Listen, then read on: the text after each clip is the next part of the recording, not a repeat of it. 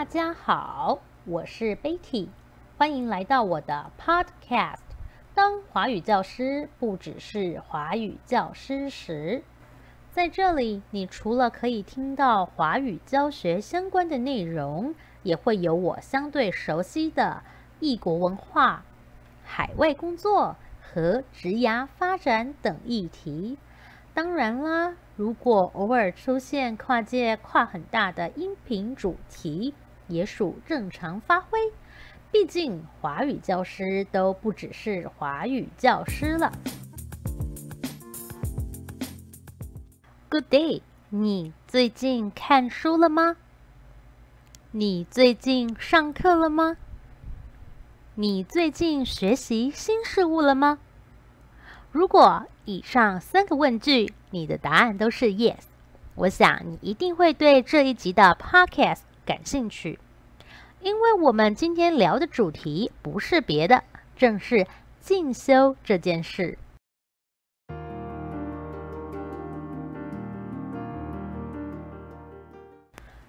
不晓得正在收听节目的你，进修的方向是什么呢？以我自己而言，华语教学是当然的主力，毕竟它直接跟我的工作挂钩。进修时学到的东西可以直接运用在教学之中，让我得到最及时的反馈。要是你对这方面的内容感兴趣，可以参考资讯栏连结，阅读相关文章哦。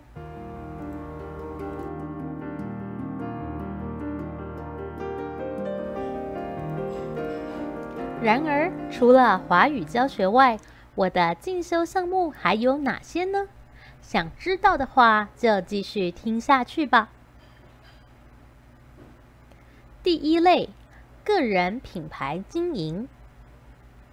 现阶段的我是一位自由工作者，为了让自己更容易被看见，具备个人品牌经营相关知识，自然是必须的。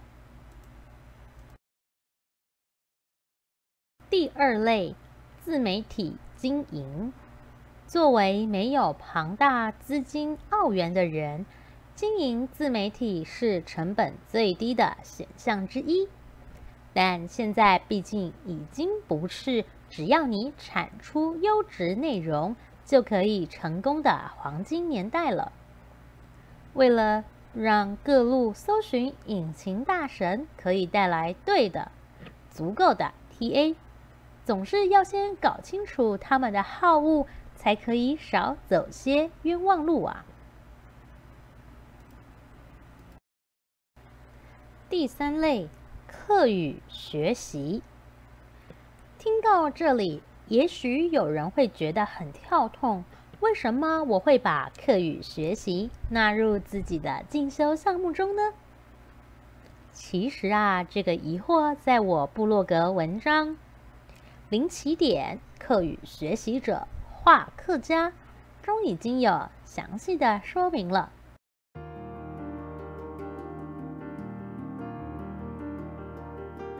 不过长话短说的话，就是我学习课语的时候，其实也在观察学习课语老师怎么进行课语教学，而这对我既有的语言教学工作来说，是有一定的帮助的。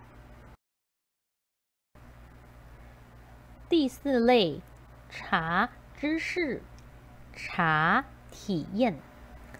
茶是中华文化中很重要的主题，因此对于华语教师来说，也许我们不需要成为一位茶专家，但基本的东西还是要了解的。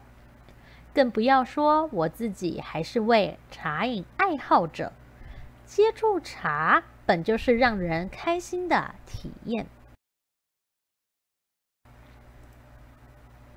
第五类，绘画体验。相较于前面提到的进修项目，绘画体验算是跟工作比较无关的一个。但是对于没有绘画底子的我，不也是一种学习吗？而且这种不需要在意成果的进修，反而更能让人沉浸于进修的过程，享受进修的乐趣啊！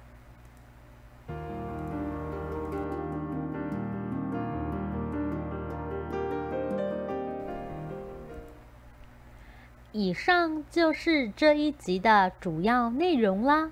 如果你也乐于分享自己的进修项目，欢迎到留言区或是我新创的脸书社团“创造你我的质感人生”里面留言哦。Enjoy the rest of your day. Let's create the ideal life.